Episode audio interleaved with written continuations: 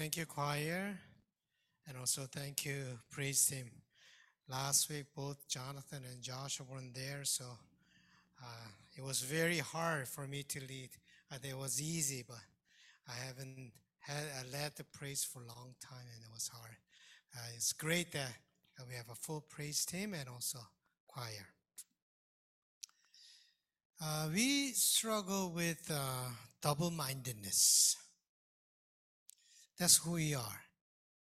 We have two desires and two sides, one positive and then negative.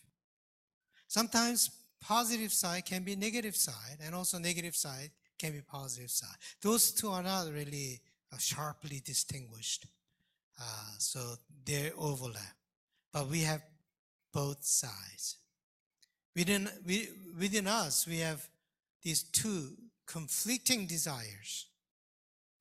We want to be good for other people and live more wholesome life, uh, edifying. We want to be pleasant, kind, and loving. And we want to stand up for what is right and just and what is good. But also at the same time, we find ourselves being easily angry, negative, lazy, timid, and not care. We sometimes become very dark, cynical, and critical. So we have these both sides within us. That is who we are. I mean, Jesus described this very well when once uh, Jesus asked uh, the disciples to be with him when he prayed in Gethsemane. Probably that was the most difficult time for Jesus in his entire life. So he asked his disciples to be with him, just to be with him. But they could not do that. And when Jesus saw that, this is what Jesus said The spirit indeed is willing, but the flesh is weak. I think this describes very well about us. The spirit is willing, but the flesh is weak. So true. Yes, we have a conflict between spirit and flesh. I mean, here the flesh does not mean your physical desire. It's not, it doesn't mean physical body. It is, it is more than that. St. Paul describes this flesh in this way. For we know that the law is spiritual, but I am of the flesh, sold into slavery under sin. So flesh is a self that is governed by our weak self, controlled by human weaknesses. Also our sins. That's what flesh is. And so we have uh, the spirit that is willing to do something good, but also we have the flesh that does the opposite. Then what do we do? We have uh, this uh, uh, contradiction and dilemma uh, within us. What, what do we do? Uh, hide it, hide it, or just ignore that it doesn't exist, and we only look at the positive side. Uh, if you do that, more troubles come. When you start doing that, you become uh, you're living a dual life, double life, and then hypocrisy will become characteristic of your life. You're not become you're not becoming uh, uh, real in that way. Oh, that person looks so nice, but somehow I don't feel that that person is real. So you don't feel really real uh, with those uh, who totally ignore that they have this conflicting natures within them. So spiritual journey, my friends, is not to hide it. It's not to deny that there is double-mindedness within us. That's, that's not the goal of spiritual journey. You should not use faith to cover up your weaknesses and your dark side. That's not what faith is for. Rather, when you're spiritual, you see more clearly that this disconnectedness exists within us. And we all struggle and suffer from this disconnectedness. And then when, we are spiritual, we are we see that more clearly. So spirituality actually lets you see your raw self, not not polished one, but as you are, the raw self. Spirituality uh, guides you to be able to see that. Almost it gives us strength uh, and courage to be able to see that. In our spiritual journey, we see this disconnectedness between faith and doubt. We don't always have faith, we have doubt uh, behind our faith. And also, we hear the word, but we, we never always do the word. We are more comfortable hearing the word, like today. You're sitting there, are hearing the nice word, but go, go, you go out and forget about everything. That's easier to do so. Or, uh, good desire you have, but also evil desire. And then there's uh, disconnectedness. And then thinking and also action and knowing and doing, living out what, what you know. So we see a lot of this contradiction within us. And sometimes we get confused. Who am I? It's hard to define who I am. If you define yourself only in the positive side, that doesn't do any good. Only uh, in a negative way, that doesn't do any good either. So we have to accept both sides. So to be able to see both sides within us, uh, that's what spiritual journey is. And so spiritual journey is not always easy and pleasant. So you know what people do? uh, they conveniently uh, uh, separate the public self and private self. The public self that you show to the people, oh, you look so great. You seem like you have no problem. You're always nice guy, all that. But private self, only disclose to yourself. That's easier to deal with your conflicts within you. But I don't think we should play blind eyes to this disconnectedness. We should be true to ourselves. Good faith doesn't do that. Good religion doesn't do that. This is what James said. If anything that they are religious and do not bridle their tongues, but deceive their hearts, their religion is worthless. Their religion is worthless. We don't want that kind of religion. I mean, you, you think that you're so religious, and yet what you do to other people, you're hurting others. Also, the answers. well, then the- don't pretend that you're religious. Oh, I have no faith. That's easy. Is that how you reconcile your disconnectedness? Discordance? I don't think so. Good faith doesn't do that. It does not blind us. It does not paint us with a false image. When we have a good faith, we have a pretty good idea of who we are. Bad faith does very opposite. It misguides us and blinds us. I see a lot of bad faith around me. In the church, we taught bad faith. Pretend you're this or you're that. Oh, be nice, but just on the surface.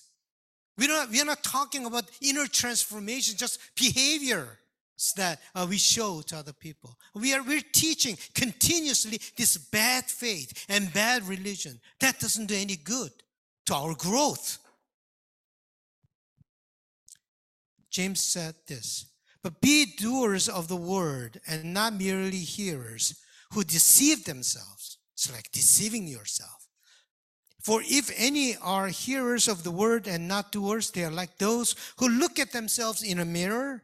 For they look at themselves and on going away, immediately forget what they were like. They forget about themselves. But those who look into the perfect law, the law of liberty, and persevere, being not hearers who forget, but doers who act. They will be blessed in their doing. It's like you look in mirrors and then turn around, you forget about who you are. Often we do that. We hear the word and oh yeah, who, who I am. We see a little bit, and you go around and you forget about who you are. The book of James has been misunderstood for a long time because uh, uh, uh, the book of James, uh, James said that faith without good works is dead faith. And so Martin Luther, uh, the reformer, wanted to get rid of the, this uh, book from the canon because he wanted to emphasize that faith alone, not your good works, not your good life that uh, saves you, but faith alone that saves you. But James said uh, faith without good works uh, is dead faith. So he, uh, he tried to get rid of it, but later, of, of course, he put it in. But that's not what James is not uh, trying to say. That's a misunderstanding about James. James also believes that faith is the most important. Faith alone can save us. And James is also saying that. But he's saying that that faith has to be, has to be real faith and good faith and genuine faith, not fake faith, not bad faith. It has to be real faith. Only that real faith will save you. Because in his community, uh, when you look at the background of James, uh, his community was surrounded by the secular world. And then uh, having faith was very difficult. So people started leaving the church. They gave up their uh, faith. And so they uh, just enter into secular world. And the people who remained in the church, they start, they say that, oh, we have faith. But their faith was only in their brain. Oh, yeah, I believe that Jesus died for me. Oh, I believe that God loves me. I, I, oh, I believe that by believing in Jesus, you go to heaven and all, all this. But only in brain. That, that faith did not really transform them. Even those who remain in the church, they started having this weird faith that doesn't do any good to their lives, only in their thinking, in their feeling. And then James saw how deadly that faith is, how dangerous that faith is. It just com- uh, conveniently devise my life and then uh, religion in that way. So he really wanted to uh, show them only the real faith can save you. Because these people, they say they have faith, but there are a lot of poor people, orphans, and uh, widows. They didn't care. They only cared about themselves. So they say, Oh, yeah, I believe. But that belief and faith didn't do any good. So they said they have faith, had faith, but in actuality, they were falling into the secular world. They wanted to have both and cake and eat it too. They wanted to have faith and just fall into the secular world. Kind of division was more convenient to them. And James is saying that that faith is dead faith. It is bad religion, worthless. Good faith, yes, makes us see our dilemma and makes us struggle. After today's sermon, uh, in the parking lot, one elder uh, came to me, almost 80. And he said, Reverend, hearing your sermon, I, some, I felt like I lived all my life in vain. What am I doing? I told him, that is exactly the response I wanted. Because you have real faith. You see how vain your life was. So Good faith makes us see our dilemma and contradiction within us as real as it is, as honestly as it is. But it also shows us something else, and that is God. In spite of our weaknesses, in spite of our uh, hypocrisy, in spite of conflicts within us, God still works within us. God still loves us. Good faith makes us see that. And good faith creates new desire within us to want to be changed. The real change we want, that desire is created through good faith. It creates a movement, movement from selfishness to sacrifice, from hatred to love, to laziness to diligence. It creates a good faith, lets you see who you are, but at the same time, it creates that desire. So now we have both conflict within us, but also strong desire to want to be changed. That's what spirituality is. Good faith does not uh, necessarily get rid of your contradiction. That's not how faith works. But it creates desire to want to be changed. And that saves us. That saves, that tension saves you. You're not saved by getting rid of this tension. By having this tension, you are saved. And you see this tension in Psalmist very well. Let me read it for you. Why are you cast down, O my soul? And why are you disquieted within me? Obviously, this psalmist is struggling quite a bit. He sees conflict within him. He says he believes, but he has a lot of worries and then uh, he's depressed and down. And then he commends himself, hope in God, for I shall again praise him, my help, my, my God. So he sees conflicts within him very clearly, but he also says this As a deer longs for flowing streams, so my soul longs for you, God. My soul thirsts for God, for the living God.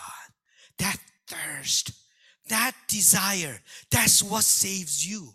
Yes, you see your conflict, your hypocrisy, but at the same time, you have that desire.